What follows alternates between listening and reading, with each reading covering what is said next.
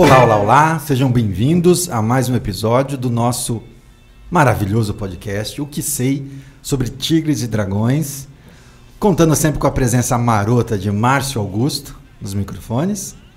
Calma, eu vou chegar no convidado. Não, eu tô apontando para ele, Márcio. Ah, ok, ok. E contando também com a nossa presença ilustre, o tatuado, o barbudo, o cervejeiro e o também Igor. Salve, Receb- jipeiro. Jipeiro, jipeiro. Pode. Recebendo Ferramenteiro. hoje um professor de. Eu, talvez. Eu acho que eu vou acertar todas as, as artes que ele ensina: jiu-jitsu, capoeira. Jiu-jitsu, capoeira, jiu-jitsu, capoeira e uma coisa que eu quero aprender com ele: ginástica natural. Elton Gomes de Aguiar. Acertei? Positivo. Positivo. Bem-vindo, primão. E o Elton. Ah, e é meu primo Isso também. que eu ia falar, hein? o Elton também conhecido como seu primo. Também conhecido como primo do Gil. O primo do Gil. Quem Boa. começa aí? Marutice. Vai lá você, Marotão. Eu? É. Não, show de bola. Eu já tava aqui trocando ideia com o Elton. E, e na verdade, já ouvindo falar sobre a ginástica natural, a ginástica natural ela não tem um viés da marcialidade, de, de, de luta, ou ela tem um conceito mais voltado para, sei lá, saúde, condicionamento físico, preparo físico.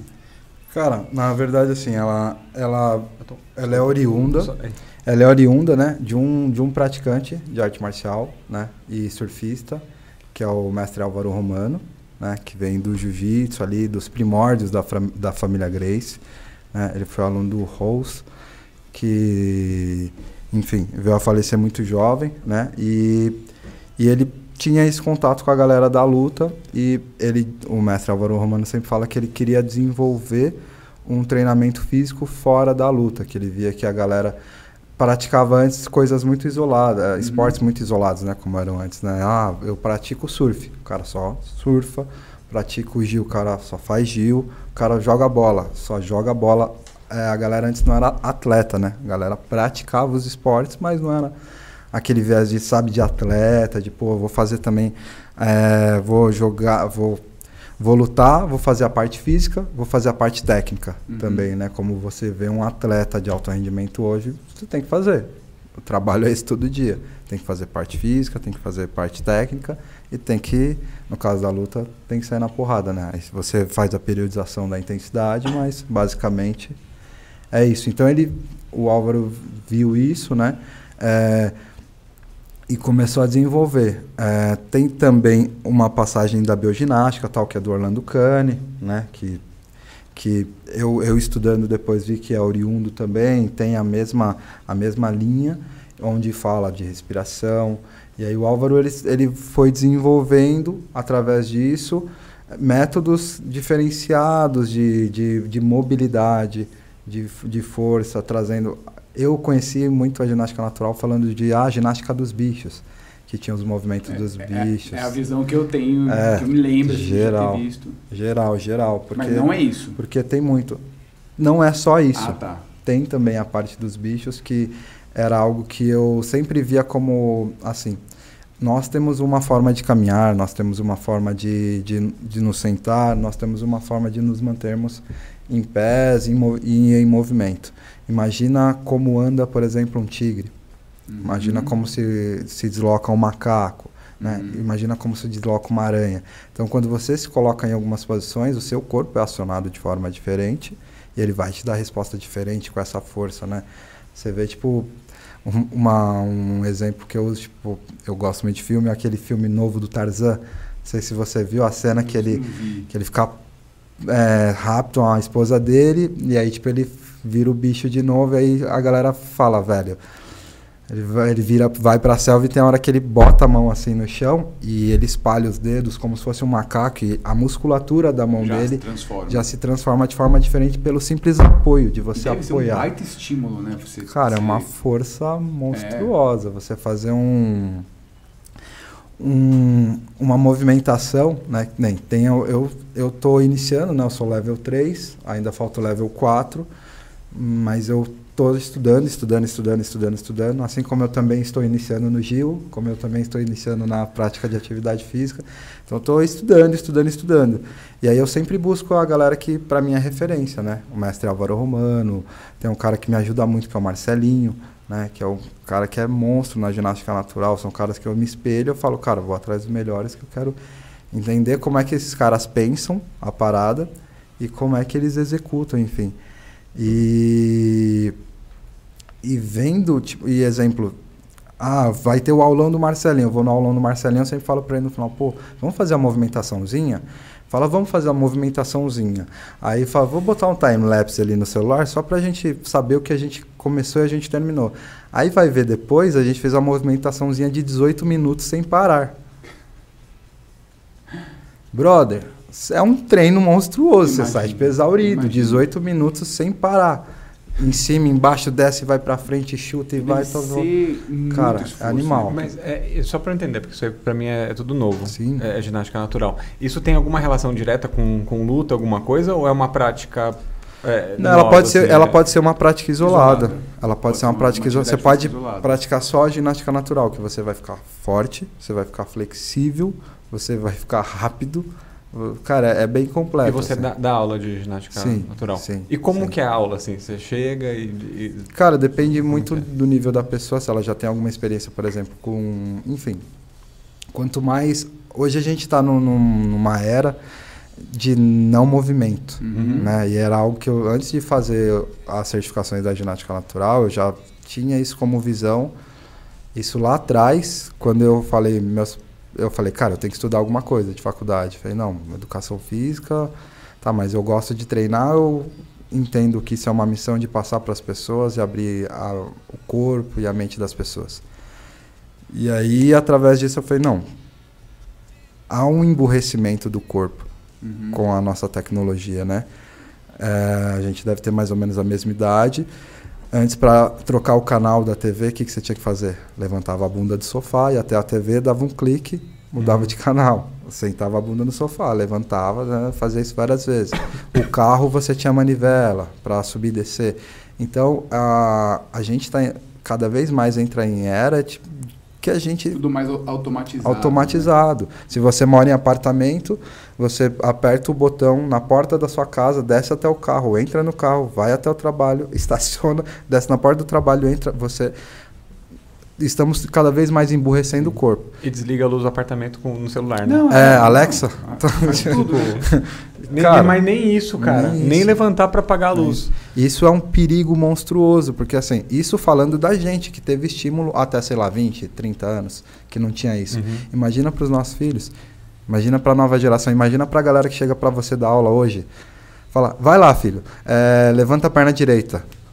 Uhum. O moleque levanta o braço esquerdo. Fala, Caraca, velho anda para frente, o cara não sabe andar, né? Faz, faz um movimento, senta, faz.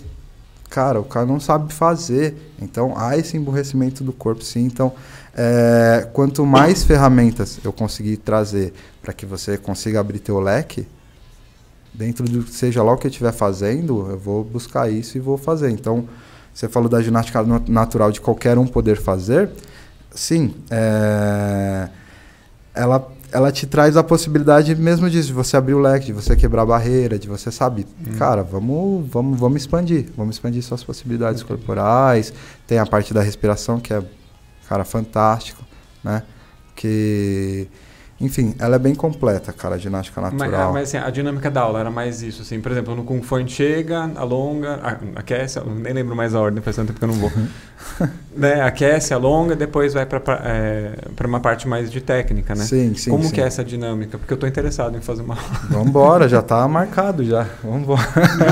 Não, é, todo convidado que vem aqui, o Igor muda de escola, né? Você viu? É, foi vai mudar para o Kung Fu, agora vai mudar para ginástica natural. Mas, mas pra, é muito legal legal ele, ele fala. do Gil ainda, hein? É. Não, é, a hora que ele do Gil, ele, vai, ele já vai mudar da ginástica natural pro Gil. Vamos embora, a gente faz um combo monstro. Aí, Isso. um pacote. É, não, cara, mas é legal ele falar porque é a visão de um leigo, né? Tipo, porra, se o é, cara é, não, sabe posso... nada, é. se eu conseguir transmitir para ele o que é, eu tô feliz demais. A estrutura da aula tem um aquecimento, uma parte Sim, principal. Sim, isso é a base de qualquer professor Sim decente, né? Ele vai ter, tipo, ali aquele aquecimento, é, irrigar a tua musculatura, Aham. depois preparar tua, e preparar as suas articulações, e ali vai para aquecimento, e ali eu vou fazer uma parte é, básica. Eu, eu, eu gosto sempre de trabalhar tudo que eu trabalho de forma bem didática. Tipo, eu vou pegar um macro, eu vou dividir ali umas três, quatro partes, aí eu vou juntar um e a dois com você, depois eu vou juntar três e a quatro. Aí depois a gente vai juntar um, dois, três, quatro. Vai falar, pô, olha só, fiz. Eu falo, ó, tá vendo isso? Se você passar alguém ali na rua, vai falar, "Ah, aquilo dali é ginástica natural. Ou Muay Thai, ou Jiu-Jitsu, ou capoeira.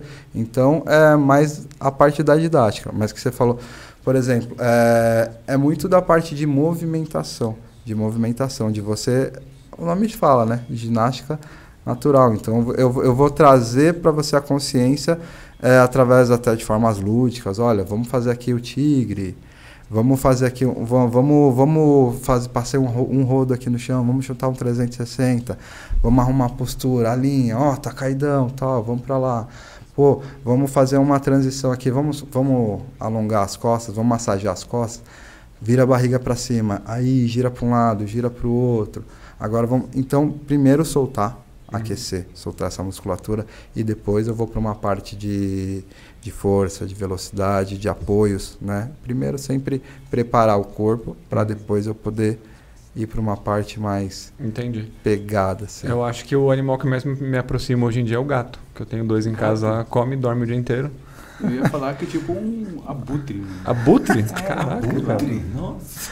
Um Agressivo abutre. isso aí, achei. hein? Por que agressivo, meu? O cara é Abutre. barbudão, jipeiro, ferramenta, faz faca. Não, se você resgatasse o que ele sempre fala, que ele é rinoceronte, uma coisa assim, um bicho mais Sei, me viu um abutre agora, meu. Podia Pode ser, né? Mas o que ele falou do gato é super interessante, porque eu vivo falando pra galera que olha os animais que são, entre aspas, irracionais fazem, né? Você pega o gato, ele dorme, come o dia inteiro, que nem ele falou. Mas toda hora você olha pra ele, o que, que ele faz? Se espreguiça, Uhum. né? Olha o respeito que ele tá tendo com a coluna vertebral dele. E olha a, a ação né, de gravidade que ele tem ali na coluna vertebral. Sim. Quanto mais gordinho for ou prenha estiver, a coluna vertebral dele ali está sofrendo. Então o que, que ele faz? Ele está numa posição, ele vai se espreguiça. Eles são irracionais. E nós que somos racionais, não fazemos isso. Tem um movimento do gato? Sim. Não, tem? Sim. também. É, tem muita coisa da yoga, né? Aham. Por exemplo, aquela soltura de Sim. quatro apoios, né? Uhum. E eu vou fazer aquele movimento do gato que solta o ar, eu vou encurvar Uhum. as costas, inspira, olho pra cima, vou empinar o bumbum, olho pra cima, Uhum. tal, solto o ar, encurva. Então, tipo, tem sim. Que legal. É bem, é, é bem legal, cara. Como, como forma até de reconexão, assim. É bem legal. E, ô Elton, agora a gente vindo para é, pro, Gil, pro Gil, né? Que acho que atualmente é o que você trabalha. Não. Cara, eu trabalho com Quer dizer, muitas você coisas. várias, várias atividades, é. mas o Gil é a sua arte, arte marcial principal hoje, ou não? Sim, sim, sim. que é o- Desde quando você começou a praticar? A, o primeiro, a primeira arte foi o Gil? Não, Não? não. Eu... Mas a primeira arte foi no Gil. É? Ah, Foi no Gil? foi no Gil a primeira arte. Ixi. Polêmico, Depen- hein? depende de qual vai ser a primeira arte marcial que ele começou. Aí, Ou qual- ah, é marcial? Não, então não. a primeira Marcial. Não, é, comecei.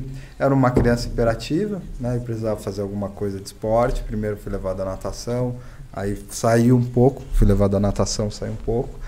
E hiperativo pra caramba, aprontando um pouquinho na escola. Aí meus pais falaram, cara, tem que botar essa criança pra gastar energia.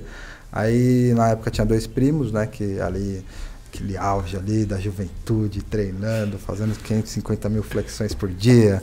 Ali, aqueles caras, Newton e Gil. Ô Gil, você já fez flexão, mano? O quê? Fui campeão aqui, ó. Que faz É aqui. mesmo? Que hoje os crossfiteiros fazem. Putz, naquela época do Kung Fu, a gente fazia O isso. que ele apontou pra você hoje que os cross... É, eu, eu não faço isso. Crossfit, não faz? Não, pode ser que tenha no crossfit, mas eu não faço. Flexão de braço, não? Faço, mas isso Ah. pá, pá, pá. Mas siga aí, siga aí. Aí você começou no Kung Fu. É, com Lá com- 7 anos de idade, lá com o Gil, É né? mesmo? Garras de águia ali na Lapa. Qual estilo que era? Garras de Águia. Garras de sul, Águia. Shaolin sul. do norte ou do sul? Do sul, do Pô, sul. legal, hein, Gil? Da hora, hein, mano. Mestre o Gil- Reinaldo o Gil, que Kaçuga. dava aula pra você, não? Não era o Gil que dava aula. Não. Acho não. que era o Wagner, não é? Wagner. Ah, Era Wagner, que a gente chamava de China. Isso, isso. É. Sensei China. Você, Era- você tem contato hoje em dia com o Wagner? Não. Não, não, porque foi uma passagem ali bem pequeno mesmo, Ah, de 7 a 8, 9 anos, uma coisa do tipo. É, uns dois anos. E aí dei uma, aí deu uma acalmada na hiperatividade ali e tal. E aí você sacou que, tipo, não, preciso fazer uma Preciso coisa fazer de verdade. Uma arte de verdade que ninguém Não, falou. misericórdia, o Kung Fu é, tem muito respeito, cara. Pelo amor de Deus. Nem fala isso. Por isso que ele tem haters. É o único que tem haters no, É, no nosso ser. programa, é esse cara. É porque eu... entendeu? Não, Por não, essas eu não piadocas. Polêmico, ele é, o ele Rafinha Bastos. Ele é, ele é, exatamente. Entendi. É, Ah. Tô identificando. Não é, Elton, cara. É Aqui sim, as é pessoas não sim, percebem assume, que a gente cara. tá trocando um papo. Que Sim, legal. zoeira. Uhum. Mas olha, Marta, deixa eu fazer um parênteses. O que eu, o que eu corto de piada dele, cara? Se eu fala, não, é deixasse, muito não passava do terceiro episódio. É E que quando dá é- meia é que fica 11 e tipo tiozão do pavê, né, mano? Não, e é isso. Aí fiz o Kung Fu de 7 a 8, 9 ali. Aí dei uma parada um tempo, aí fui pro Quan Kin Do, que o irmão... Foi com o Newton. Com o Newton, que é o mestre Pan Chuan Tong. Olha, Olha, só, né? caramba, que, que nome. É. Você conhecia esse mestre? Conheço. É? Conheci. Caramba, que legal. Da Coreia, né? Era Coreia? Não, primão. Não, é, Vietnã. Faz, faz tempo. Vietnã. É, Era arte cara. marcial vietnamita. É isso aí, meu. Agora tá, desculpa. Mas me, lembrei o mestre, pelo Mas menos. tá bom, né? pô, tá Ressaltei bom, o mestre, pô. Pan Chuan Tong. Era. E aí, poxa, fiz um tempo com o Newton. Aí aprendi algumas coisas, aí dei uma parada de novo, e aí entrei numa fase de gordinho pra caramba, que tava preguiçoso. E aí com 12 anos, o Newton tava treinando capoeira lá no CS Pompeia, com uma galera, poxa, legal e tal. Ele falou, vamos de sábado comigo. Aí começou a treinar a gente ali na, na- no quintal. E isso você já tinha uns 14, 15. Aí 12, 12 12. anos, ia fazer 12 anos. Aí ele falou, cara, começou a treinar os primos assim no quintal ali mesmo, do Morro Grande. Você ali. fez também capoeira, Gil? Não. Fiz pouquinho só. É. Ah. Na época do teatro eu fiz capoeira. Não- Tá, mais pra É. a expressão corporal. E aí, poxa, comecei a treinar e ele me levou, cara. E eu acho que tava numa época, foi uma idade boa, é galera, é uma, eu converso com a galera às vezes, falo, às vezes você- o seu filho vai se identificar de cara com arte marcial, Sim. às vezes você vai ter que esperar um tempo Aham. pra ele se identificar e foi a época que eu falei, pô, acho que casou tudo. E o ambiente, às vezes, Um, também um mestre. faz uma identidade pro Sim, aluno ali naquele sim. momento. E, e a família, né, que tem ali dentro da Uhum, academia. sim, A galera era bem, bem junta, assim, bem família. Né? Tanto que viraram família, né? A Paty e o Newton, por exemplo, casaram, vários casaram Ah, dali. a, a esposa do Newton era da capoeira. Era da capoeira, eles se conheceram Olha na só que capoeira. legal. É. E eles ficaram a primeira vez no meu aniversário de 15 anos, ninguém sabe dessa, mas é exclusivo. Pan, taran, tan, Furo. Furo. Estamos olhando A uma thumbnail. de, de fofoca do mundo marcial. Da família do Gil. É, é uma- é o, é o furo da família do Gil. Caramba, você- mas você não sabia disso? Ai, não? Olha só. Não sabia, não. E aí, pô, e aí era uma família, curti demais, assim, e, cara, fui me jogando. Tinha vários amigos legais, assim, que, pô, você começa a treinar, ficar um pouquinho melhor, você, né, moleque, já começa a se achar alguma coisa. Tive vários amigos, irmãos que chegaram pra mim e falaram, velho, Dá uma. não vai uma virar um acalmada. bad boy babaca, pelo amor de Deus, aqui não. Você é um Isso, isso legal. você ainda tava na capoeira. Na capoeira, e aí... Aí, Aí treinei, eu treinava muito, cara. Aham. Treinava muito. Foi a época que eu comecei a treinar demais. Coisa de quatro horas tal, e de Bastante. boa. Então, tipo, eu treinava muito. Eu- depois de um bom tempo eu fui descobrir que era adicto, né? Que, tipo, vai ou racha, velho. Se eu for fazer, eu tenho que fazer pra ser. Eu não vou me contentar com a base. Eu quero fazer o que ninguém tá fazendo pra estar acima de todo mundo, pra estar tá acima da média. Eu não quero ser base, não quero isso, quero Hum. ser bom. E aí, cara, enfim, aí fui treinando, treinando, treinando, treinando, treinando. Aí comecei nesse meio um pouquinho de boxe, kickbox e tal. E era muito. Eu me virava em pé, em luta em pé. E aí, certa vez, brincando com um amigo no colégio e tal. A gente brincando tal. Teve uma situação que a gente toda tava. brincadeira às vezes começa a ficar mais séria. É, é, aquela, dá uma e dá um pouquinho mais forte, vai, vai, vai, mas era amigo mesmo. Tal. Aham. E aí, nessa brincadeira, tipo, ele montou. Ele montou em cima de mim, começou tipo, me dar umas porradas e tal, não sei lá o que. Eu falei, ah, vou tirar ele de boa. Eu treino há muito tempo. E nada, velho, e nada, e nada, e nada. Eu falei, caraca, eu não sei nada no chão. E, E e aí- ele fazia Gil, seu amigo? Cara, nem sei se ele Ah, tá, fazia entendi. pouquinho e tal. Eu sei que caiu nessa situação e eu falei que, cara, Não soube o que fazer. não soube o que fazer. E aí é aquele negócio, né? É melhor você saber e não precisar do que precisar e não saber. Eu falei, cara, aí foi quando eu me motivei, eu tinha 16 anos, em 2002, me motivei a falar, cara, eu vou atrás do Gil, mas era algo que era muito, não o Gil Rodrigues, o Gil Jitsu. É, aí era algo muito de playboy na época, e era fora da minha realidade. Mas se- acho que sempre Tipo, foi. Quer dizer, sempre sempre, foi, Não, né? sempre- Pelo menos eu lembro assim, Sim. sei lá, 20 e poucos anos Os caras da atrás. Ranger e Pitbull. Isso, isso. Não, e, e tinha um lance, também me corrige até, dos caras que eram briguentos, assim, né? Eram os playboys Sim. briguentos, né? Que ia pra balada brigar, enfim. Sim. Era o que a gente via, assim. Sim, porque era a fama, né, dos bad Sim, boys e tal, sim. sei lá o quê, então... É, eu ia guardar as perguntas mais à frente, mas já que entramos nesse assunto, você sabe dizer quando foi que virou essa chave? Por que, que o jiu-jitsu era ou é, não sei, associado a, a esse perfil de bad boy brigão, assim? Cara, eu acho que quando você começa a entender a parada como sobrevivência é, e, entre aspas, é, você conseguir transmitir isso para alguém e ter pessoas que falam, cara, isso é uma arte marcial, isso é riquíssimo, isso a possibilidade de transformar a vida de pessoas. Então não dá pra ser babaca. Uhum. Então não era todo mundo que era babaca. Sim, sim, é que sim. os babacas É o que fortaleceram. na mídia, né? Sim. É, é, tipo, queima, né? Tipo, tem, tem 10 mil professores de Kung Fu bom, aí vai um lá e faz uma merda federal. Vai era. queimar. E aí, Queima. tipo, até você explicar, porque todas as mães de todas as crianças vão chegar pra você, ô Márcio, Mas e aquele cara? hoje, aquele cara, e esse caso, vocês vão fazer isso aqui também? Não, cara, a gente não vai fazer. Então, você entender que isso é uma forma de, de, de sabe, tanto de levar para a vida, quanto para você ser um, o seu, seu negócio, ser a sua, seu, seu, o meio de você conquistar o seu pão do dia a dia, você tem que entender, cara, isso aqui é escola séria, isso aqui, sabe, é... Eu sempre falava para os meus alunos isso, né? Cara, se você arrumar confusão, conversa comigo, tal. Mas se eu souber que você tá arrumando confusão, se Uhum. alguém arrumar com você, conversa comigo. Mas se eu souber Uhum. que você tá arrumando confusão, a porta da rua é a serventia da casa. Você não é bem-vindo aqui. Mesmo porque é uma responsabilidade muito grande, né? Você, você tá ensinando pro cara uma luta. Né? Então você imagina se um aluno pega um- Misericórdia. alguém que não sabe lutar e. Não, meu, pode matar estrangula- o cara, é, né? Estrangula Sim. o cara e tipo. Quem, pô, mas quem te ensinou isso?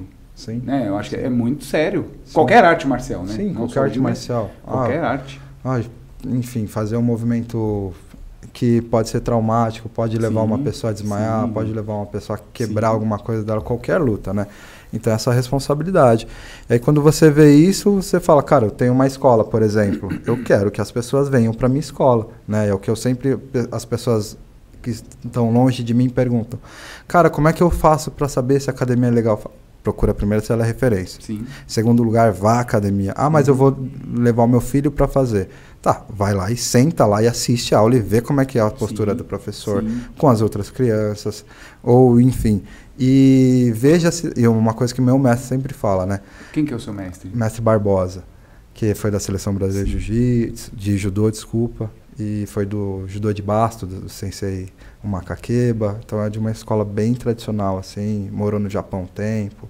Então um cara bem. O, o mestre Barbosa ele tem a ver com alguma ligação com a família dos Gracie ou não? Não, não, não, não. É que. Ligação que eu digo, sei lá, às vezes treinou com alguns dos Gracie? Não, não, não. Ficou famoso até por alguns combates Entendi. que ele é franzino, magrinho, tipo, lutou com um cara muito forte, muito grande e ganhou. Lutou com um dos Gracies, na época que os Gracies estavam despontando e ganhou, sabe? Então, tipo, ele ficou teve muitos holofotes por causa Aham. de- desses grandes feitos assim, então. Eu não conheço o mestre Barbosa, mas já ouvi falar muito assim do mestre Sinistro. Barbosa. É mutante. É extraterrestre, não é normal. Tá com 50 e poucos agora. Chega lá meio-dia, uma aquecida, bate em todo mundo. O cara é, É, sinistro. tipo, Mestrão, velho, por isso que é mestre, né? É, não, o cara passou de 50. Aí Sim. fa- termina o treino, vai lá e manda 30, 50 barra. Depois de treinar uma hora e meia, duas horas. É, o cara é extraterrestre. É, e não só na parte física, né? Que ele ensina muita gente através do exemplo. Uhum. Fica falando, olha, você tem que. né? Fica, ele fala bastante com a gente, mas ele faz.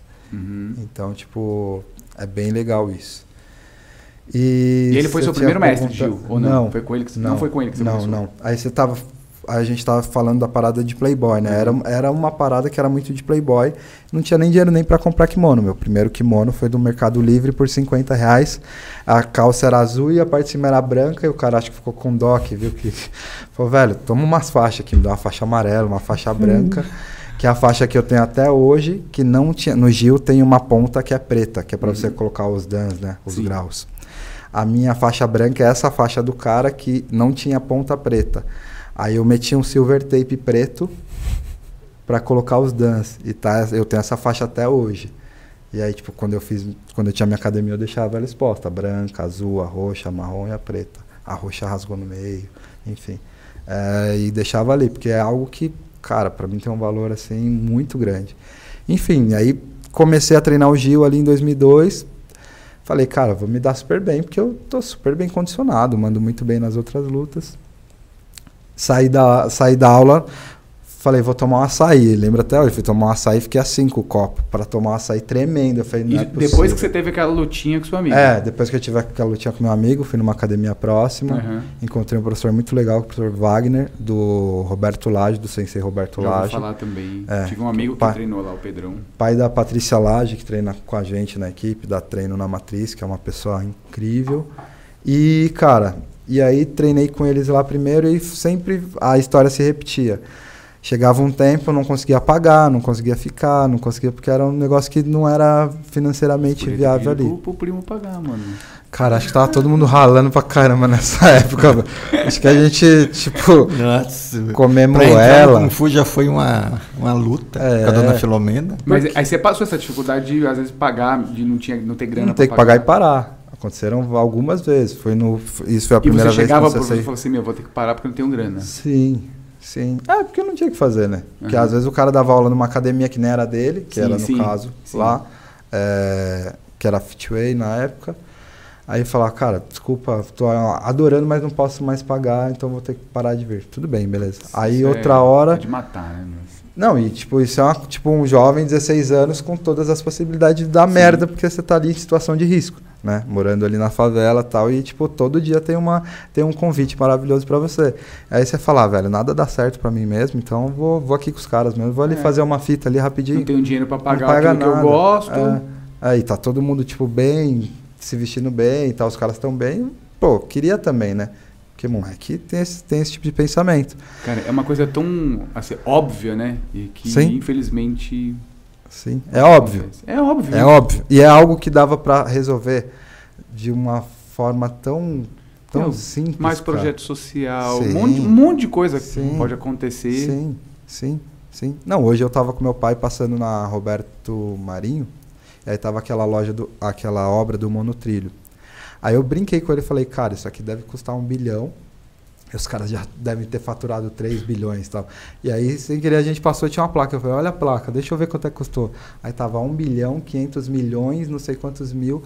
Eu falei pra ele, falei, cara, dá isso na minha mão, cara. Nossa, dá para transformar.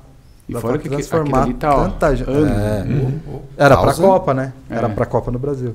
Em 2016, 2014. 2014 2016 Copa? acho que foi 2016 Olimpíadas, Olimpíadas né? 2014. 2014 a Copa. Essa obra era para 2014, velho. Já fazia oito anos. É. Então, assim, são coisas absurdas que se você coloca isso no meio social, como você está falando, Putz. a gente faz um estardalhaço de pessoas pensantes, de pessoas, de cidadãos. Eu não quero criar. Meu mestre sempre fala isso pra gente. Prefiro formar um bom cidadão ao campeão mundial. Oh, isso é sem dúvida. Então, cara, vou, e esse poder transformador a arte marcial tem, o esporte tem, tem, tem sim. Porque, cara, se você for pegar para analisar quanta gente é, não virou um campeão mundial, mas conseguiu fazer uma faculdade através de uma atlética. Sim. Que foi o meu caso. Eu nem. Provavelmente eu nem iria estudar. Um brother meu Você falou. Você formou onde? Educação física na, na Unisantana. E, e lá era uma faculdade bem forte de atletas. Então. Uhum. E aí um amigo, ele dava um bastante bolsa, um amigo falou, não, vamos lá que vai ter um treino sábado. Não, onde? Na faculdade. Beleza. A gente foi lá de capoeira até. Aí, pô, os caras gostaram, não, vem vindo aí, vamos rolar uma bolsa. Eu falei, pô, uma bolsa? Pra quê? Pra estudar. Vai estudar? É. Ah, vamos aí então, vamos aí então, vamos aí, acho que vai ser legal, uhum. pô, que eu vou fazer tal. Então, tipo, você entende, porque você não tem a ligação de uma coisa com a outra. E quanto mais, hoje a gente está aqui conversando, beleza? Porque a gente já leu, já estudou, já conversou, Sim. já viajou. É diferente, você abre o horizonte. Mas quando você está num lugar que, a, que o teu horizonte está totalmente fechado, e para você o normal é você ver os seus pais, seus tios, sua família toda fazendo. Não, tem que acordar 4 horas, 5 horas da manhã, pegar duas, três horas de busão, chegar do outro lado da cidade, botar uma roupinha, trabalhar, trabalhar trabalhar sim senhora, não senhora, e tipo, volta às 5 horas da tarde, chega às 7 horas da noite, você nem vê o seu filho, você, você não quer conversar porque você está cansado, entendeu? Isso é o normal. Aí você chega lá, faz comida, faz as coisas para outro dia, dorme, ou seja, você não vive. E como é que você vai mostrar que isso é vida para o seu filho? Como é que você vai falar? Porque você não tem horizonte para olhar. Uhum. Então você simplesmente você cerceia a pessoa de ter um horizonte. Então, quando através da arte marcial, por exemplo, ou esporte que você eu tenho contato com outras pessoas, que eu tenho a possibilidade se eu der sorte de cair num bom grupo e ter contato com boas pessoas que não vão querer ir, ah, vamos fumar, vamos isso, vamos beber, tal, não sei lá o quê. Até pode ter uma resenha ou outra, mas não para ferrar com a tua vida, cara, teu horizonte começa a abrir, abrir, abrir, abrir, expandir. As portas se abrem, né? Você vai para um outro rumo. Ô Elton, aí vamos só voltar. Eu, aqui você falou muita coisa legal e, tipo, eu piro nessas histórias. Assim, cara, desculpa que... que... eu vou. Não, não, mas é isso é, essa é a ideia. Essa é a ideia mesmo, assim. Você falou muita coisa e, tipo, eu viajo muito nessa coisa que é transformadora da arte marcial, assim. Mas eu queria retomar um pouquinho, voltar um pouquinho na história, história ali. Sim. Que aí você teve o um desafio com seu amigo, sentou para tomar um açaí, né? Aí você depois ingressou no Gil, depois dessa história. Sim. Né? É, e aí a gente teve essa brincadeira ali, eu vi que, cara, não dava nada no chão, perdidaço. Eu falei, caraca, preciso ter uma noção. Uhum. E a uhum. minha ideia a princípio era, vou ali treinar uns três meses, seis meses no máximo para eu saber me virar, se o cara montar em cima de mim para eu saber sair. Que aí foi quando você entrou na academia e do aí, mestre Roberto Lage. Do, é, aluno do Roberto ah, tá. Lage, tá. o, o Wagner. Era uma filial, né, Entendi. do Roberto Lage. E aí treinei um tempo, não consegui pagar, certo. saí. E aí a capoeira, o meu mestre dava aula no, no SESC Pompeia, começou a dar aula no módulo, me levou como meio que ajudante. Falou, não, vem no módulo aqui e tal, colégio módulo ali na Lapa, na Praça Sim, Cívica. Você interrompeu um pouquinho a capo, o jiu-jitsu. Isso. E... É, porque eu não conseguia, tipo, Sim, pagar duas beleza. artes marciais e na capoeira meio que eu tinha até que uma bolsa ali, né? Uhum. E aí, tipo, não dava pra virar pro meu pai e falar, velho, agora eu quero fazer jiu-jitsu também. Não tinha nem como, né? Tipo, eu já tinha um desconto na capoeira. E... E aí, fui como ajudante do meu mestre ali na, na academia ali do, do colégio. E a gente treinando lá e comecei a trombar a galera do Gil. Aí os caras, pô, tal, eu, pô, legal hein, isso aí, cara. É, e aí, quer fazer um treino? Eu falei, ah, já treinei um pouquinho, mas queria treinar também. Eu sempre fui muito competitivo. Tipo, cara, é da vida. Eu treinei, os caras falaram, velho, fica aí. não tem como pagar. Os caras, não, fica aí, pode ficar. Aí comecei a treinar com os caras. É, era uma academia. Ah, tá, entendi. Que era, tipo, meio que um anexo do colégio. Assim. Entendi. Assim que era, acho que é Colégio Módulo, Academia do Colégio Módulo ali. E aí comecei a treinar com o Wagner, com, desculpa, com o Alberto, que era da equipe do Macaco, Gold Team, que era aluno do Jeremias. E aí comecei a treinar lá um tempo com o Alberto, aí foi onde eu participei do meu primeiro campeonato assim deles e, pô, fui muito bem no campeonato, consegui ser campeão. E aí, galera, pô, legal, cara, vamos começar a fazer o trabalho, vamos começar a fazer o trabalho, mas por, alguma, por algum motivo acho que parou lá, o Gil lá. E aí falou, cara, não tem mais como vir, porque parou o projeto, não deu certo aqui, tudo bem. Ah, mas vamos pro Jeremias, que era ali na Praça Cornélio, na Academia Hammer. E aí comecei lá, e aí foi o mesmo esquema, tipo, ó, vem treinar aí. Falei, cara, não tenho dinheiro. Aí não, mas vem treinar aí. Aí comecei a treinar, treinar aí um mês, dois meses, três meses, indo naquela de, ah, vim fazer uma visita. Vim fazer uma visita. Tava fazer passando aqui na frente. É, é. Esse- né? e- esses caras que, que aparecem na nossa academia toda semana, todo mês, to- toda semana vem dois, três dias visitar, né? O cara eu adoro a visita, né? Tomar um café. Aí eu virei esse cara e chegou uma hora que o mestre falou, cara, puta, a dona da academia tá pesando na minha, pediu pra você pagar. Eu falei, tá bom, vou lá. Ela me apresentou os preços, eu falei, tá bom, não posso ficar. Obrigado. Porque eu ia de bike. Eu saía de Pirituba, pegava Edgar Facó, Fadil te fala, Edgar Facó, tipo, dava uns, sei lá, uns 10 quilômetros até a Praça Cornélia. Ia de bike ou de busão quando tipo, tava chovendo, coisa do tipo, e era, era custo já. Uhum. Né? Dava pra custear mais a academia. Não tinha como na época. Aí, pô, desculpa, tudo bem, não tem como participar. Aí parei de novo. E aí nesse campeonato teve uma galera que me viu lutar, né? Que eram os primos, na época eram dois irmãos gêmeos que eram bem porradeira aqui em São Paulo e tal. Os moleque. Os primos da feiticeira? Tipo isso. Lembra que tinha os primos? que Não, tinha não era isso. E tinha os primos, que eram os irmãos Nossa, você gêmeos. foi longe agora, no H, né? Isso aí. É. Caraca, você foi Nossa, longe, né? Lembra disso? Eu lembro. É da minha Eu época. não lembrava, Primos você da falou gêmeos agora bombado, pô. Lembra? Podia ser. Não. E aí esses caras, um dos primos estavam namorando com uma com uma prima da minha esposa, agora, que na época era namorada, e aí tipo os caras falaram, "Ó, a gente treina aqui em casa. Eu falei, vocês treinam em casa, é? A gente pega os colchão, mete no chão, lá no quarto, um quartinho ti- tipo por dois e meio por dois e meio, e a gente treina. Vem aí um dia, Eu falei, beleza. Isso dá uma série, mano. Aí fui, velho. Começamos a sair na porrada. E aí, tipo assim, era bem, era bem humilde, assim, a casa deles. Que a- o quarto e a sala, na verdade, era uma coisa só. E, tipo, tinha um tapume, assim, meio que dividindo, assim. Então a gente rolava, os pais dele no- na sala, vendo TV. É tipo... pau, e, Ô, caçamba, velho! Caraca, Vocês vão se matar, pô! O que, que esses meninos estão fazendo de novo trancado nesse quarto? É, e tô né? Esse menino tá esquisito, né? Fazendo barulho. É o né? tal de. Ah! É, é, negócio selvagem, né? Um monte de colchão no chão aqui, eu saio, tá todo mundo suado, Suado, aquele, aquela névoa. né? Caramba, Caramba, o cara mano. falou aquela fumaça resultante do, da queima do nosso amor. Nossa, o Vocês viram isso? O morador de rua. É, Vi, enfim. cara.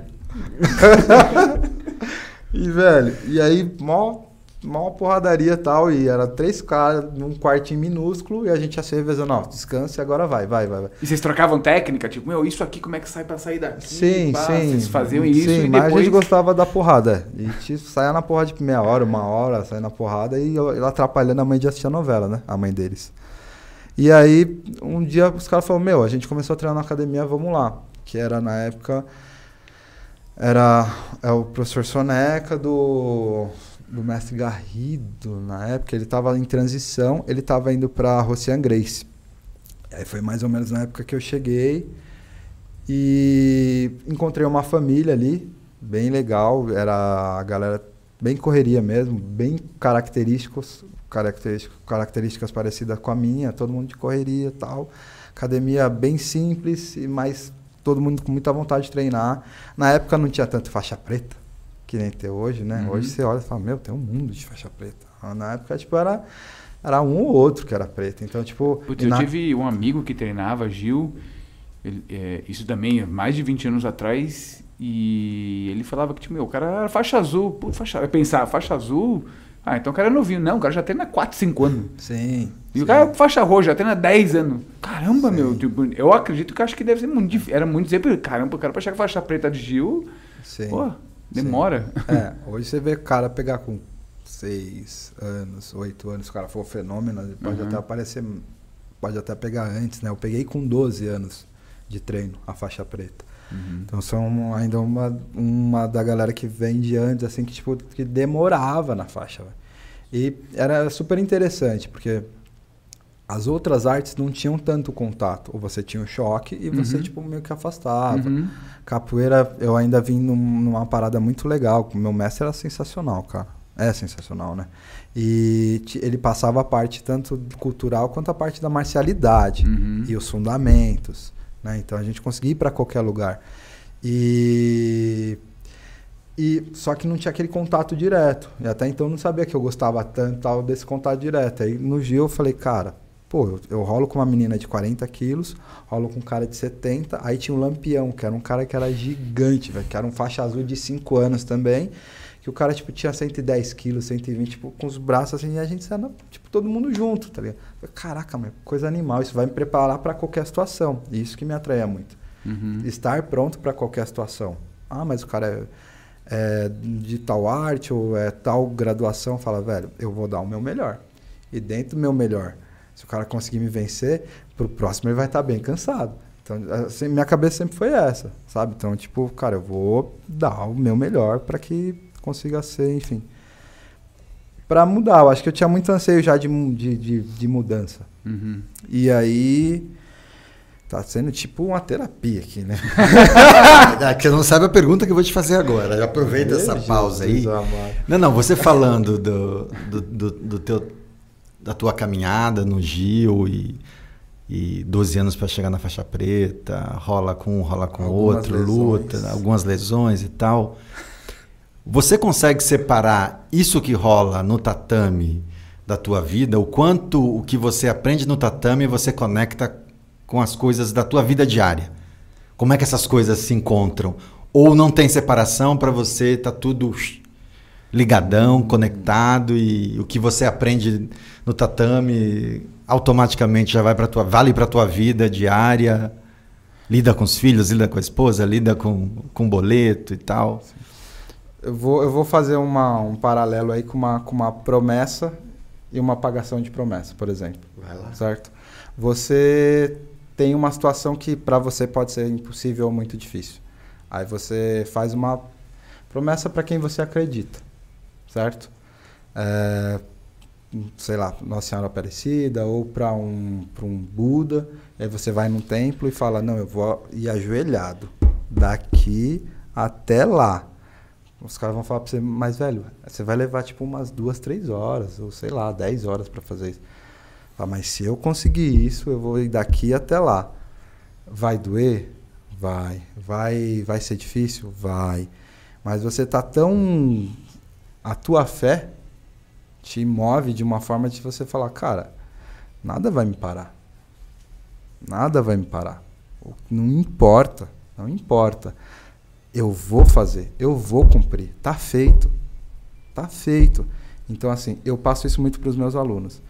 Cara, não deixa a sua cabeça ganhar. Não deixa a sua cabeça ganhar. Porque você pode mais sim. Você é a maior obra que Deus já fez. Ah, mas eu não acredito em Deus. Você é a maior obra criada. É impossível você negar isso. É impossível você negar isso. E é triste você passar pela vida e não descobrir o potencial disso.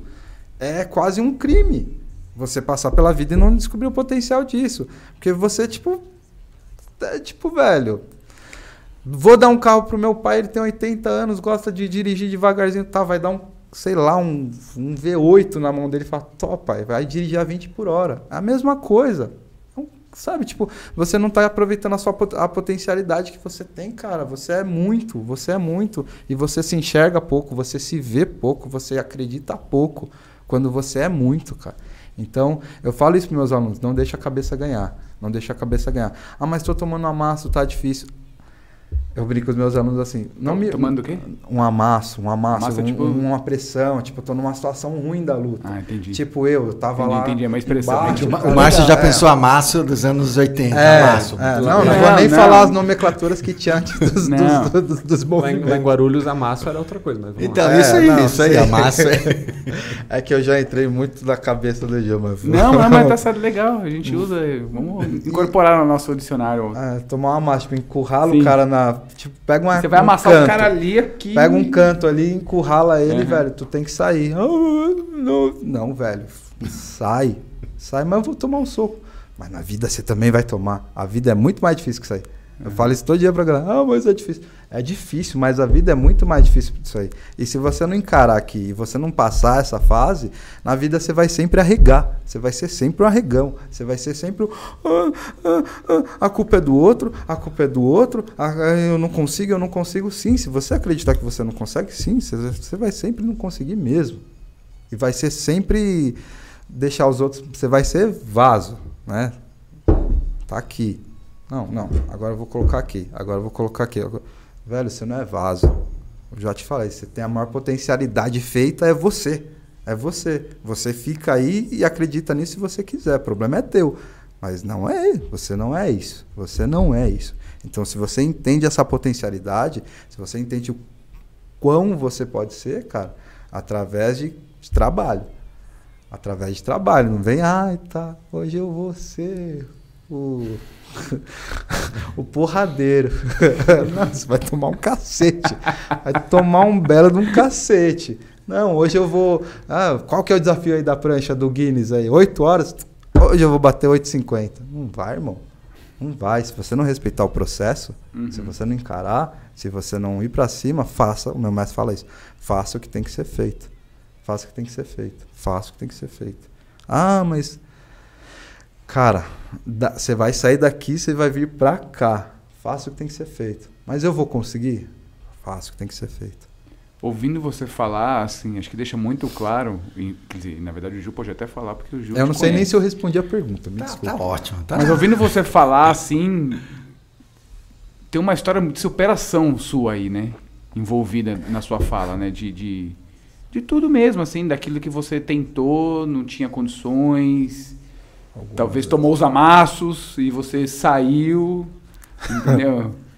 É. Minha, vida, minha vida é isso, né? Minha vida se resume a isso. Mas eu acho que. Não, cara... porque, porque na verdade isso é uma baita lição, né? Tipo, é, para os alunos, enfim, para quem estiver vendo esse programa aqui agora, a, o cara ouvir que, tipo, meu, eu comecei uma academia, não tinha grana, eu parei. Hum. Fui para outra, não tinha grana, parei de novo. Fui para outro, tinha grana, parei de novo. Mas você não parou, na verdade, né? Você só estancou aquele lugar, mas dentro de você a sua ah. sede estava ali. Então você não parou nunca, na verdade. Eu, eu falo para meus alunos: se você não puder voar, corre. É, isso já é Sim. conhecido, né? Se não puder voar, corre. Se não puder correr, caminhe. Se não puder caminhar, rasteje. Mas para você me parar, aí é, eu acho que essa parte não tem. Essa parte eu Sim. coloquei. Se você quiser me parar, você me mata. Porque se você não me matar, se você não me arrancar o último suspiro, se meu coração ainda bater, se eu respirar, eu vou continuar. Então, me mata. Se não matar, eu vou continuar. E que eu encontre, isso eu aprendi com o Jorge Pereira, que é aluno do Rickson Grace, que é aluno faixa coral do Rickson Grace. Ele falou, falou que o Rickson falava assim, e que eu tenha a sorte de encontrar um guerreiro para me dar uma boa morte. Que hoje seja o dia. Então, se hoje for o dia, que eu esteja pronto para isso. Então, velho, é, é tudo ou tudo. Então, cara, é, eu sempre busquei falar isso, tipo, que nem você falou, pô, tá aí cacete, não deu de novo. Mas eu acho que a gente tem que acreditar e fazer o processo, sempre. Ah, não deu de novo, mas de repente não era para ser. Não, e... E, e... aí eu caí num lugar que foi nessa com os primos, tal, que era essa família. O professor Sonek, ele falou, cara, de novo, eu não tenho dinheiro para pagar. e aí, dá pra. Aí, só que eu já tava macaco velho, né? Três vezes, a música no Fantástico. Eu falei, ah, caceta, velho. Dá licença. Aí eu falei, eu não tenho dinheiro para pagar, mas eu quero treinar. Dá para fazer alguma coisa? Precisa de alguma coisa aí? podar uma árvore, sei lá, fazer alguma coisa, um bonsai, pintar uma parede. Então, beleza, vem pra cá, você vai treinar troco de ajudar aqui. Tu vai limpar o tatame. Então, eu pegava ali, ajoelhava de joelho, paninho na mão e esfregando o tatame, 50, 100 metros de tatame. A academia foi crescendo, o tatame foi crescendo, me lascando. Até eu ter condições de pagar a academia. A minha esposa me falava, não, você tem que pagar, agora acho que você já dá. Né? E sempre, sempre com zerar de grana, né? Até a época da faculdade mesmo, falava, ou estuda ou, ou fui pra faculdade seis meses de bike com a calóizona, tipo, pesada, porque, tipo, velho, tem que economizar, economizar grana. Ou come ou vai de busão. Melhor comer. Então eu vou de ah, bike tá bom, e como. de bike faz bem, pô. É, e aí, já tipo, era um, sair de... Faz um... É. é, de Pirituba até uma, o terminal Tietê ali, é pertinho. e seis meses nessa. Então, é, é, é esse lance, é continuar, né? Como fala, né? Como a água, né? Eu vou, eu vou, eu vou fluir, eu vou fluir, eu vou fluir, eu vou fluir. Então era esse pensamento. E aí nessa academia do professor Soneca foi onde eu fiquei mais tempo, é, até mais ou menos 2012, 2013. Eu peguei a preta com ele, né? É, fiz todas as minhas fases de branca, azul, roxa, marrom e preto. Eu já estava quase azul quando eu cheguei nele. E aí, enfim, por divergência de pensamento mesmo, aí eu fui pro mestre Barbosa, que eu já ia antes, na matriz, e aí ele falou, não, beleza. Que aí foi mais ou menos na época que eu tive a minha academia, eu já dava aula desde 2009. E aí em 2012, mais ou menos, conversei com ele, conversei com, com o mestre Barbosa, 2013. Aí falei, posso ter o meu logo, posso caminhar com os meus passos tal. Eu tô com a minha academia em outro bairro, é outra estrutura totalmente diferente. E divergência das ideias mesmo. Não, não tava batendo, e até, como até hoje não bate.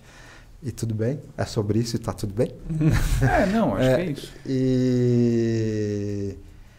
e é isso. E aí eu, pô, tive a possibilidade de ter minha academia, meu, meu, minha equipe e buscar tudo aquilo que eu, que eu tinha de bagagem e tentar passar para a galera. Eu não gosto de falar dos meus feitos. Todo mundo que me conhece sabe que eu não gosto de falar dos meus feitos. Nem de ficar divulgando tal, isso. Porque, enfim, eu sempre acredito que as pessoas têm que falar de você. Eu sempre falo isso para meus alunos. Nunca fale eu tô bom, eu tô pica, eu tô não sei lá o quê. Nunca me peçam, nunca me peçam graduação, grau. Teve um aluno que pediu uma vez, aí ficou seis meses na retranca ali, que falou, você vai guardar agora mais um semestre. Você ia pegar agora. Mas como você me questionou, tipo, você sabe, você é da antiga, você vai chegar pro Sifu e vai falar, Sifu, ah, e aí, velho, não tá na hora, não? você sabe, né? Enfim, aí eu tenho essa cabeça meio que, desculpa, meio que antiga, né? E, cara, isso. E aí foi rolando tal, academia. Tive algumas tentativas de, de ser atleta, né? Porque atleta, hoje em dia, eu entendo que é o cara que vive para isso. Você dorme bem, você acorda, faz uma preparação física, pode dormir mais um pouquinho, faz a sua parte porradaria, dorme mais um pouquinho ou descansa e faz a sua parte técnica e se der mais uma porradaria. É atleta, é o seu, é o seu trabalho. Isso aí. A gente trabalhava, acordava tipo às 5, 5 e meia, ia trabalhar pra caramba, aí chegava ia treinar 8 horas da noite e dormia meia-noite para no outro dia acordar às 5, 5 e meia e tipo, sobrevivência. E na época que eu tive academia também foi assim, e meio no meio disso, tive alguns patrocínios tal. e, cara, vou, vou tentar competir. Tentei competir algumas vezes, tive alguns resultados. Seja, e, e, quando você competiu, você já estava com o Mestre Barbosa? Não, competi, tipo, desde a branca. Ah, tá, entendi. Desde a branca sempre competi. Sempre competi. E numa época.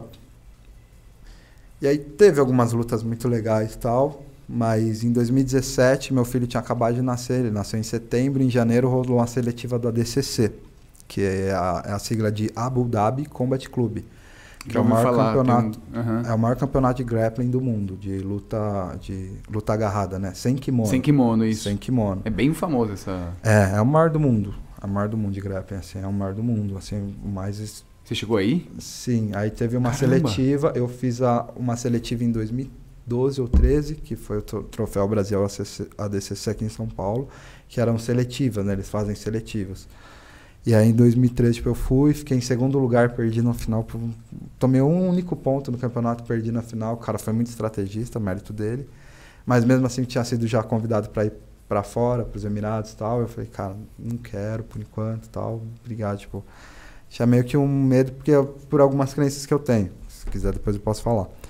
E não é nada a ver religioso. e e em 2017, meu filho nasceu em setembro, tava naquele cheio de estrogênio, né, no meu corpo, quase dando leite pro moleque, né? Você sabe, né? Passou isso algumas vezes, você fica todo, é, é, cara, né? Uma moça, né? fica tipo. O Gil, o Gil tá assim, o Gil. É, é o Gil. É, deve estar. Tá... Jamais, não, é não, normal. Não, normal. Não tô, não. Aí, tô. aí, meu, beleza. É, estrogênio. Levanta aí, garoto, vai. Estrogênio aqui nem Troca a sua fralda aí. É, tô. Bill! Monstro. Pega a mochila, vamos pra escolinha. É, cara, vai, cara, tá pensando o quê? E aí você ficou meio, né? Aí eu até conversei com a amiga que era bióloga, aluna. Só um parente sobre isso. Eu acho que ter filho, o Igor vai, vai chegar nisso já já, tô sentindo, pressentindo. Que pressão, cara. Não é pressão, né? É só um pressentimento, uma premonição. Não, se você não quiser, tudo bem. Não é você que vai ter. Só para resgatar essa ah. informação científica. Mas eu acho que ter filho ou você estabelecer uma relação com alguém que está sobre os seus cuidados ali, cara, eu acho que é, é a melhor forma que Deus ou o universo deu para gente de manifestar na potência máxima o que é amor, cara. Porque é um negócio assim. Ô, João, a gente tá falando de porradaria aqui, mano. Não, mas é porrada. Não, até pra você dar porrada em alguém, você, precisa, você precisa ter amor também. Não é assim, entendeu? E corta a brisa, né, mano? É só pra dar uma pausa aqui, entendeu? Isso tudo porque o cara tá com medo de ter filha. E acabou nessa essa reação é quero reação dar meu amor típica, Pra entendeu? mais ninguém. Eu acho que é uma pressão mesmo, né? Elton, eu tenho duas perguntas. É, Deixa, eu- deixa eu só concluir isso Ah, que é tá, interessante, desculpa, desculpa. É, e aí, meu filho nasceu em setembro. Quando foi em janeiro, dezembro, aí os caras falaram, cara, vai ter a seletiva do ADCC em 2017. E eu tava nesse pique de dar aula das 7 da manhã até 10 e meia, 11 horas da noite. Uhum. Eu peguei 15 dias ali quando meu filho nasci, nasceu e voltei. E nisso de dar aula das 7 da manhã até as 11, 10 e meia, 11 da noite, quando era que abria a academia e fechava a academia, que era eu que tocava, quem que é recepção? Quem que é telefonista? Quem que é marketing? Quem, Quem que dá é aula? Quem dá Quem aula? vende uniforme? Quem- Tudo. É o exército de um homem só. Isso, quem limpa, depois do treino morto. né? E aí, cara, nesse pique os caras falaram, cara, você não gosta de lutar sem pano? Eu falei, cara, amo, mas eu tô nessa rotina. Ah, vai ter uma seletiva aí do ADCC. E vai dar passagem pra gringa e tudo tal, pra lutar fora se ganhar. Eu falei, ah, vamos lá, né? Aí só que eu tenho algumas lesões, eu não consigo baixar de peso muito fácil, é uma coisa que é muito difícil pra mim. É, ou eu luto bem ou eu baixo de peso e fico detonado, sem joelho. E eu falei, não, tudo bem, vou encarar. Aí quais são as categorias? O ADCC é de 10 em 10 quilos. Homens até 66 quilos, até 77, até 88, até 99 e acima de 99. Adivinha na qual eu fui? Até 99 quilos. Com esse tamanho todo aqui, com esse porte todo aí. E aí cheguei lá, os caras eram uns armários, né, velho? Tipo, os caras eram muito grandes. Falei, caraca, velho. Alguns caras bem famosos, tipo, top 10 do mundo na época. Eu falei, ah, velho, eu já tô acostumado mesmo a me ferrar na vida, né? Eu nunca, tipo, Isso espero- ainda é na seletiva aqui no Brasil. É, é. É, no, é o ADCC Trials Aham. ACP. E em janeiro de 2017.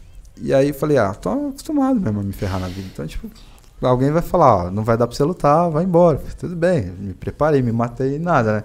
Me matei ali um mês, perdi bastante peso e tal, não sei lá o que, fiquei rápido. Acho que eu tava com 93 quilos. E os caras baixavam tipo de 110 pra no- 99. Putz, é.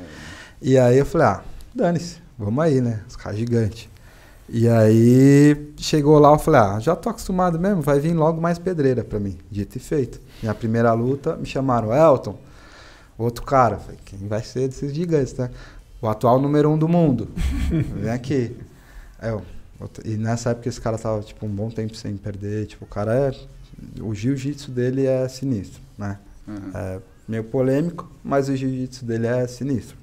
É, para mim, pode ser o melhor do mundo ainda. E, e aí lutei com esse cara tal. Você pode dar nome dele? Posso? É. Herbert Santos. Oi? Herbert Santos. Herbert Na época ele era tipo o número um do Aham. mundo. Todo mundo conhece tal. Uhum. Algumas pessoas do Gil conhecem a história tal. E aí meio que tipo, falei, ah, velho, tamo aqui, vamos nós, né? E aí treinei bastante. E eu sou a zebra, né? Não, eu era, o- eu era o- Não, eu sou o cara que vai. Não, sou a zebra. Enfim, é, só que eu sou bem artista marcial, cara. E tem algumas coisas que, puta, me, me ferem no meio da luta, enfim. E aí, tipo, rolaram algumas coisas ali que, tipo, eu falei, tipo, liga o demônio, né? No Falar, meio da luta, é. você sacou que. É, teve algumas coisas que não foram legais foi- e, tipo, aham. eu falei, ah, velho, agora dane-se. É Beleza, tudo. então. É tudo, então é tudo. E aí, tipo, aconteceu que eu falei, ah, tamo aqui, é isso mesmo. Aí fui e tal, parti pra finalização. E aí ele rodou tal, foi pro meu pé, estralou meu pé, mas meu pé. Eu, eu não tenho pé. eu não tenho nenhuma parte do meu Isso corpo, na verdade, pé né? É uma coisa de maldade, é isso? É, não, tipo, você entra uma chave de pé e você estica. Aham. Aí, tipo, a pessoa sente dor e bate. Eu não tenho muito. Como você não- já não tem é, mais eu já não isso? tenho muita, muito ligamento, não tenho muito de nada. Tipo, minhas articulações, eu- todas as minhas articulações eu já machuquei. E aí, tipo, e aí estralou meu pé. Eu acho que ele pensou que tava pegando e deu tempo de eu agitar mais ainda. Aí nessa que deu tempo de eu agitar mais ainda, deu mais uma rodada e o estádio já tava. O cara era o número um do mundo, né? E aí, tipo, eu era meio. Eu sou um desconhecido, né? E aí, e aí consegui pegar o cara. E foi transmitido por alguns lugares, enfim, foi tipo. E, foi, você pegou, o cara algumas... finalizou. Sim, finalizei. Opa, isso vai ser ótimo Ai. se o editor botar no vídeo, hein? Duvido o editor botar. Tem, tem, temos tem essa um imagem? Tem, temos um essa imagem? Será que a gente consegue um videozinho? Tem o um videozinho, tá Aí... péssima, a qualidade tá Legal, péssima. o editor é, é bom pra caramba, meu. Não, não o editor vai... vai... botar até raio ali, se souber raio. Mas, mas enfim. A cara de é, felicidade. o editor nem reagiu. É, o editor, é, editor cruzou até o braço aqui, fechou a cara. É, é péssimo, deve ser tipo 300 megapixels. E, cara, e foi isso aí, tipo, rolou a luta tal, e aí meu nome meio que deu uma alavancada, tá? A galera, pô, tal. E aí eu fiquei muito feliz com o feito, claro. mas falei, pô, todo mundo que tava do meu lado ficou muito feliz também, mas a primeira coisa quando eu cheguei na academia foi isso, né? Falei, cara, eu ganhei um monte de seguidores, muita gente veio falar comigo, é... tive uma boa visibilidade. Com o lance do filho, eu acho que essa cai bastante na realidade, né? e falar, cara, ele é por mim. Se eu não fizer, para ele não tem. Uhum. Então, aí eu disse para os meus alunos, meus alunos são prova. Na segunda-feira, primeiro treino, na formação, falei, eu estou muito feliz, muito obrigado por tudo, mas eu dou valor muito valor a todo mundo que me apoiava, todo mundo que me considerava, me respeitava antes disso acontecer. Uhum. Eu não vou cair nessa de fama, nessa de tipo, nossa, eu vou usar isso para me promover. Uhum. Porque, é, cara, quem tava aqui comigo antes, vocês estavam comigo antes, vocês não vão me largar daqui dois, três meses. Então, é, disso, de ter o pé no chão, de falar, cara, foi um grande feito, sim. Para uhum. mim foi um grande feito, mas hum, não é só isso não é só isso, né? E aí na segunda luta eu fui contra o Marcos Maluco, que é um que é um cara, Marcos Pérez, um maluco que é o Coringa do UFC, que ele, eu não sei se ele ainda tá no UFC agora, mas é um cara que é do UFC, então tipo, uhum. tipo, caraca, rolei na mão com os caras muito legais, aí perdi para ele, entrei no jogo dele, rola uns tapões e tal na, uhum. na DCC e eu eu perdi para ele na cabeça antes de, de ganhar de ganhar a luta, perdi na cabeça para ele. E poxa, foi uma baita foi, foi um baita foi um baita ponto para mim, justamente para explicar para os meus alunos o seguinte: uma pessoa normal pode fazer feitos incríveis, uhum. nem que seja uma vez só. Mas pode, eu me considero uma pessoa hipernormal. Eu vou lá, apanho pra caramba dos meus amigos no treino de competição. Os caras estão indo no campeonato toda hora. Eu optei por não ir, porque eu sempre tive essa briga com a grana na minha vida. Eu sempre tive alguma coisa de tipo, putz, tá, eu vou investir 10 mil por ano para ficar lutando o campeonato, me hospedando, pagando passagem, sei lá o quê, sendo que eu vou tirar um conforto da minha família. Falei, não vou fazer isso. Então foi opção minha. E, e eu sempre optei tipo, se eu vou gastar 10 mil por ano, eu posso gastar 10 mil estudando ou dando conforto para minha família.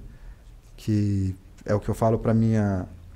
Eu tenho uma aluna que é a Verônica, que é, foi bolsista de roxa preta na academia, que era uma menina que estava parada de treinar é, pequeno gafanhoto, e a gente, eu falei para ela, olha, você vai treinar aqui, mas tem uma condição.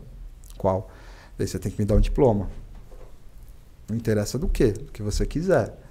Mas, ah, mas eu trabalho das 5 da manhã às 7 da noite, venho para academia e fico até às 10. O problema é teu. Você tem que me dar um diploma. E ela deu um diploma e agora está fazendo a segunda graduação. Eu, porque eu falei para ela, é lindo esse sonho da gente ser o campeão mundial. É lindo, é magnânimo, eu respeito muito. Aí eu falava com ela assim, fala, tá, quem foi o campeão mundial de 2002? Quem foi o campeão mundial de 2010? Ou a menina, quem foi a campeã mundial peso pena de 2013? A glória é legal, mas ela passa. O conhecimento que você adquirir e o que você conseguir com esse conhecimento, isso ninguém vai tirar de você, isso uhum. vai perdurar. Isso só vai te fazer crescer, crescer, crescer, crescer como ser humano, como pessoa, vai te dar uma estrutura melhor para tua vida, para a vida dos seus filhos e, e, então, cara, eu busquei esse caminho, né? E antes do ADCC, a gente eu creio muito no esporte como fonte de transformação. A gente fazia muito projeto social desde a época da capoeira. Meu mestre pegava ali um projeto social, ia com ele no meio de uma quebrada pesada. Eu morava na quebrada. Enfim, e via projetos sociais e quando eu tive a minha academia eu falei, eu quero fazer alguma coisa de projeto social. Comecei a pescar, pescar, pescar, um, dois anos e é, achei uma, um abrigo que acolhia crianças que eram tomadas pelo conselho tutelar dos pais iam para esse abrigo. E eles meio que não tinham muito o que fazer lá, né? E aí eu falei, não, posso ensinar o jiu-jitsu para eles e o Muay Thai? Começou o jiu-jitsu e Muay Thai, que era o Alexandre Andrade, um grande irmão, que é do Muay Thai. E ele começou a dar para as crianças o Muay Thai e o jiu-jitsu. E por política lá na época da, época do Thai, o Ale teve que parar, se eu não me engano foi isso. E e eu continuei aí, ficou, ficou todo final de semana jiu-jitsu, né, das 8 às 10 da manhã, que era começou quando não tinha aula, que as aulas começavam às 10, então das 8 às 10 eles faziam jiu-jitsu. eu consegui parceria com a padaria e a padaria dava um monte de coisa pra gente. Começou só com pão, depois pão doce, e aí meus alunos compravam ali é, presunto, queijo e tal. E tinha o atrativo ainda do café da manhã. Então a molecada veio amarrada, porque depois ia ter um cafezão animal. Tangue, pá, a molecada ficava doida. Era legal ver isso, porque tipo, as crianças já estavam longe dos pais, com desconhecidos sendo obrigadas a morarem com desconhecidos, seguindo, seguindo regras que às vezes elas nunca tinham na vida que eu, se, se, o conselho tutelar tomou dos pais, é porque o negócio é, né? Então, seguindo regras que nunca seguiu e sendo obrigado com um monte de pessoas com um monte de trauma diferente, tendo que dividir um quarto com você, às vezes até, sei lá, 10, 20 crianças no mesmo quarto. E, cara, e tá lá, tem, tento promover, eu falar para meus alunos, relaxa, a gente não vai ensinar jiu-jitsu para eles aqui. A gente está trazendo eles aqui para dar murro na ideia deles. O foco para trazê-los aqui é para dar murro na ideia deles. Ah, mas eu não gosto de escola. Mas vai. Mas eu não sei matemática. Tem o Ronaldo que é gerente de banco, ele pode te ajudar. Ah, mas eu não sei ciências. Tem o Milar, que é enfermeiro, ele pode te ajudar.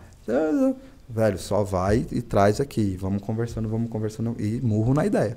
Caramba, que legal. E murro na ideia, murro na ideia, murro na ideia. E a galera. E teve alguns resultados legais. Da molecada vir conversar, de trocar as ideias, de tipo, assim. Eu não posso fazer nada. Pode. Todo mundo pode fazer alguma coisa. Nem que seja um sorriso.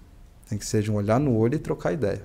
Todo mundo pode fazer alguma coisa. Todo mundo. Ah, eu não tenho nada. Pô, não tem nada, velho. Eu não tenho nada. Tem, velho. Tem um copo de água. Você tem alguma coisa para dar. Então, enfim. E aí, teve isso. E, enfim, teve esse, teve esse projeto social antes mesmo. E aí, 2015. 15, mais ou menos, ou 16, eu fiz um projeto no YouTube que chama Jiu-Jitsu na Quebrada. Na época era um aluno meu, Rafael, que ele tinha uma câmera legal, editor. E aí a gente rodava São Paulo aí, eu pegava os mestres e, as, e os moleques promissores na época e gravava com eles. E porque na época o YouTube me causou um causou para mim não, né? Para todo mundo causava problema, né? Porque olha, professor, eu vi um pirocóptero 360 diagonal transversal, será que dá para fazer? Eu falava, ai, velho, caramba, você sabe fazer o básico? E aí foi isso. Aí tive o projeto do Jiu-Jitsu na Quebrada, que é do YouTube, justamente para tentar fazer a outra mão do que e, era um problema para galera. Tá ativo o seu Não, não, a gente quebrada. gravou uns dois anos. Ah, Muita tá. gente pede para gravar ainda. Eu tenho contato, tem tudo, só falta uma, uma câmera, talvez dá para fazer com o celular, mas eu preciso de um editor. eu preciso de um editor. Mas muita gente pede o, o uhum. canal, pessoal até hoje comenta os vídeos. Legal. Porque qual que foi o foco do canal? Era o papo reto. Eram dois vídeos por semana. Um da posição, porque todo mundo queria ver posição no canal de Jiu-Jitsu, que não tinha podcast na época. Sim. Isso foi em 2016, mais ou menos. E na terça-feira era a posição, na quinta-feira era o papo reto, que a gente fazia isso aqui. Eu sentava com o mestre no tatame ou com as pessoas que faziam a coisa e começava a trocar ideia. Uhum. E a pessoa falava, vídeo de mais de 5 minutos não dá certo trocando ideia. Eu tinha vídeo de 10, 15, 20, 30 minutos, que era o que mais tinha visualização no canal. E a galera falou, caraca, meu, como? Falei, ah, não sei, a gente tá fazendo orgânico. E tá rolando trocar ideia, uhum. só trocar ideia. E aí foi isso. E aí, tipo. Então, antes do, da parada do, do, da luta lá do DCC, foi legal pra caramba, foi massa. Eu gosto que a galera curta isso. Mas tem outras coisas que a gente pode somar e, e, sabe, tipo, fazer a diferença. Foi legal, mudou a vida de quem? A minha, sinceramente, não mudou. A do cara pode ter sido uma derrota que ele vai amargar pra vida dele? Pode ser. Ele pode me encontrar um dia e pode me bater, certeza, porque ele é o número um do mundo. É muito bom. mas tipo, não mudou a vida dele. Mas tipo, outras coisas, por exemplo, o jiu-jitsu na quebrada, o projeto social para molecada, ou a, o contato que eu pude ter com os meus alunos e trazer para eles ali uma forma uhum. diferente de pensar e de viver, de repente pode ter mudado muito mais a vida. Então, eu gosto de pensar nisso, acreditar nisso e, e seguir nessa linha. Legal. Igor, você tem. É, não, eu tenho duas Desculpa. perguntas que são mais assim de, de, de orelha, né? Que acho que é esse meu papel aqui. É, o que eu sei de jiu-jitsu é o que eu vejo no esporte espetacular. Assim como que é o que eu sabia de capoeira, por exemplo. É, a primeira, o que, que é o jiu-jitsu? E a, a, segunda, como que é o sistema de ensino? É, por exemplo, paralelo de, de Kung Fu, cada academia ali tem o, um sistema de faixa, de técnicas tudo mais. E eu sei que no, no Kung Fu, por exemplo, você vai aprendendo técnicas e vai passando. No jiu-jitsu, como que funciona isso? Porque você falou que ah, mudou de academia, mas aí continuou com a mesma faixa. Como Sim. que é essa dinâmica? A pergunta é super legal porque, assim, é, primeiro a, a, segunda parte. Como que é, o, como é a avaliação para você poder graduar ou para você crescer? São escolas diferentes, foi o que você falou.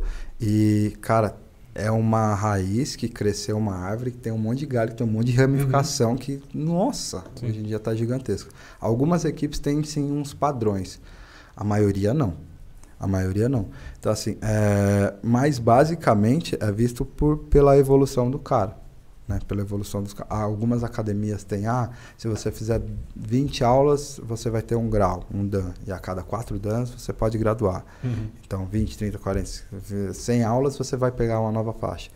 É, mas a maioria tipo vê pelo que eu vejo a maioria faz pelo esforço do cara vê a evolução do cara pô está melhor hein estava você está menos ruim hein então vamos uhum. lá, toma um grau, tá, tipo, e aí vai subindo, vai aprendendo técnicas, tem estrutura, toda aula geralmente, comercial, é o que? Vai ter o aquecimento ali, a preparação do corpo. Algumas academias colocam o aquecimento, que é mais old school, tem um aquecimento ali de 20, 30 minutos, e aí depois tem uns 20, 30 minutos de parte técnica, e depois, dependendo da academia, tem 20, 30 minutos de rola. Eu sempre nas minhas aulas eu sempre fiz isso, dividi em três partes. Aquecimento, parte técnica e porrada. Ah, e a aula é mais de uma hora? De uma, de uma hora a uma hora e meia, Entendi. geralmente. Então, eu, eu, eu dividia... O meu método eu sempre de, procurei dividir assim. Físico, técnica e porrada. Uhum. Todo dia, para você ter uma noção. Porque tem gente que vai duas vezes por semana. Ah, mas tem porrada todo dia? É, se for terça e quinta, só sai na mão duas vezes. É pouco. É pouco você estimular a tua força tal duas vezes na semana? É pouco. Por 20, 30 minutos? Uhum. Pega quantos minutos tem a semana? Pelo amor de Deus. É pouco. Então, é, é isso. Geralmente as estruturas elas vão mais ou menos nessa linha. Né? Você vai ter, cara, você vai ter. Você vai ter professor que, que é muito estudioso, da parte do corpo, você vai ter um professor, cara, que não tem nada a ver com o corpo, que trabalha ali, que treina há muito tempo e começou a dar aula e o cara não, não tem uma base nem de aquecimento, nem de uhum. alongamento, nem de. O cara é bom de gil, é bom de técnica, aprendeu aquele formato de aquecimento, entendeu? Então você vai ter de tudo. Né? Assim como tem várias artes marciais. Uhum. Aí vai do cara buscar o conhecimento para poder aplicar e fazer o melhor possível para o aluno. E o que, que é o jiu-jitsu? É só a parte de é chão? Uma luta, tem não, trocação? Como não. É? O meu mestre costuma falar que o judô e o jiu-jitsu são a mesma luta. Porém, o judô é, focou mais na parte em pé, que é a parte de pegar As projeções, de, isso, uhum. derrubar, né, que é o tachiwaza, se não me engano. É, e o jiu-jitsu é a parte de neuwaza, que é a luta de solo, né? É, o jiu-jitsu focou mais na luta de solo. Foi onde os caras mais se desenvolveram e começaram a criar técnica e abrir, abrir, abrir, ramificar. Né? Então, basicamente, é a mesma coisa. Só falar, ah, Jigoro Kano é o criador de judô. Hoje em dia tem vários podcasts muito monstros, cara, de historiadores muito monstros que os caras pegam o negócio e destrincham, né? O cara foi quem organizou. Né? Uhum. Tinham vários estilos, vários estilos. Uhum. Ele começou a organizar, começou a fazer a metodologia e a partir disso foi entregue para o mundo e foi começado a ser exposto para o mundo. E foi jiu-jitsu foi mais ou menos a mesma coisa. Os Gracie, sim, os uhum. Gracie tiveram um papel extraordinário, com certeza. Principalmente de divulgação da parada, principalmente por ser o clã. Né? O clã Gracie, tal, não sei o que. Pô, os caras tiveram peito para fazer muita coisa. Mas, enfim, os caras sim foram os divulgadores, foram quem primeiro se organizou A parada? Você quer crescer, você tem que se organizar. Uhum. Mas aí, por exemplo, é, numa competição, começa de pé, aí derruba Começa em e pé. vai... Ou Começa em pé. A competição Então começa você, em pé. então você aprende as quedas, você aprende a derrubar uma queda, sei lá, de sacrifício, uma queda de quadril. Então, tem academias que Que- é, o- é o que eu não concordo. O pessoal só luta sentado, entendeu? Às vezes, a maioria das vezes, você começa a luta sentado. Porque, por exemplo, imagina um tatame ali de 50 metros quadrados. Você tem 10 duplas, 20 Sim. pessoas treinando. Assim, Se for fazer projeção, todo mundo começar ali, acertar, você vai cair em cima do amigo, né? você vai chutar a cabeça de alguém, é normal. Então, por uma forma de, de até de Adaptar, preservação da galera, o pessoal começa sentado, né? Isso não impede que você faça aulas pontuais de luta em pé. Era o que eu Uhum. sempre fazia na academia. Todos os meus alunos sabem lutar em pé. Porque, para, ó, essa semana vai ser judô. Essa semana vai ser luta em pé. A gente vai passar um monte, vai fazer 50 para direita, 50 para esquerda. Ah, mas eu... Mas você começou a entender agora o que, que é uma queda. Uhum. Então, vamos aperfeiçoar. E vai, vai, vai achar a tua queda, o que você fala, não, essa é a minha. Então, vai ver tudo para poder achar. Né? E aí, um- o que eu aprendi que vem da escola da Grace, do Rossian Grace, que eu ainda aplico até hoje, é uma avaliação. O cara vai graduar da branca para azul, todas as promoções de faixa ele tem uma avaliação. Na avaliação tem 10 quedas, tem três passagens de guarda, três, três, três ataques, finalizações da montada, das costas, são posições que você está lutando, você chega ali, o que, que eu faço aqui? Então você vai ter três opções para fazer aqui.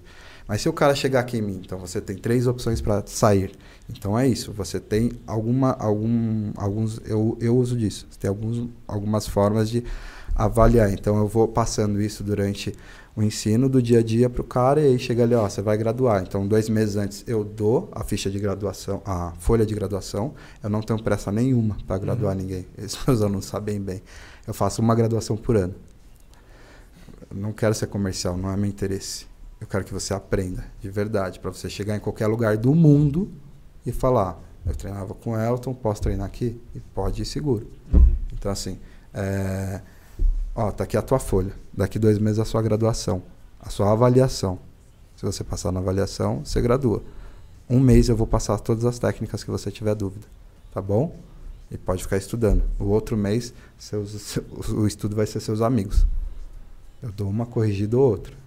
E aí, beleza. Uhum. E aí vai lá, chega lá no dia, vai ter o sparring, você vai, você vai fazer, eu vou, a gente vai levar ali uma hora, duas horas fazendo a, a avaliação. E aí, parabéns. Graças a Deus não reprovei ninguém até hoje. Porque eu cobro muito antes. Vai estudar sim. E aí os caras fazem, dá uma suada pra caramba, mas fazem.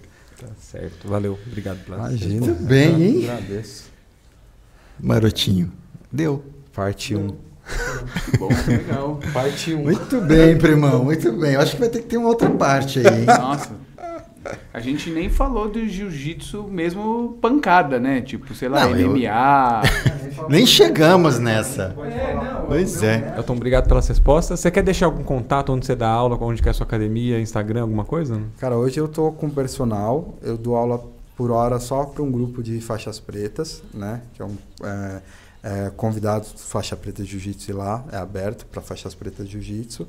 É, por hora eu não tô dando aula de em grupo, mas tô, eu tô sempre alerta, sempre Beleza. atento e meu Instagram é Elton Gomes Prof, Elton com H, Elton Gomes Prof. Aí quiser falar comigo, entra lá, é aberto, enfim. Não é o marketing puro, porque ali é a minha vida mesmo. Não é, não tem nada de marketing, mas é por lá que você me encontra e fala. E tem algumas coisas, de, tem bastante coisa de trabalho lá. Beleza. Tem uma coisa Maravilha. importante Beleza. antes de a gente encerrar. Adidas poderia ajudar a gente nesse podcast, né? Só porque vocês estão fantasiados. A gente pode de pedir para os nossos, pros o nossos, Elton tá de Adidas. para nossa coloca aí, audiência, né? Fazer aí isso chegar É. para Adidas. né? É, gente. Fica aí o o- quê? Fala, o que, que a gente põe? Qual é a nossa hashtag? Adidas me na hashtag? nota. Adidas, Adidas Me nota. Me nota. Nota eu. Qual é a hashtag que a gente vai usar? Vamos Adidas e Tigres? Adidas e Tigres? Boa, essa é boa. Hashtag, Essa é então, boa. Essa é boa. animal. coloquem hashtag Adidas e Tigres. Vamos É fazer isso isso aí. chegar lá, hein? Beleza. Vai virar. Training Talks. Valeu. Valeu, gente. Até mais. Obrigado. Valeu.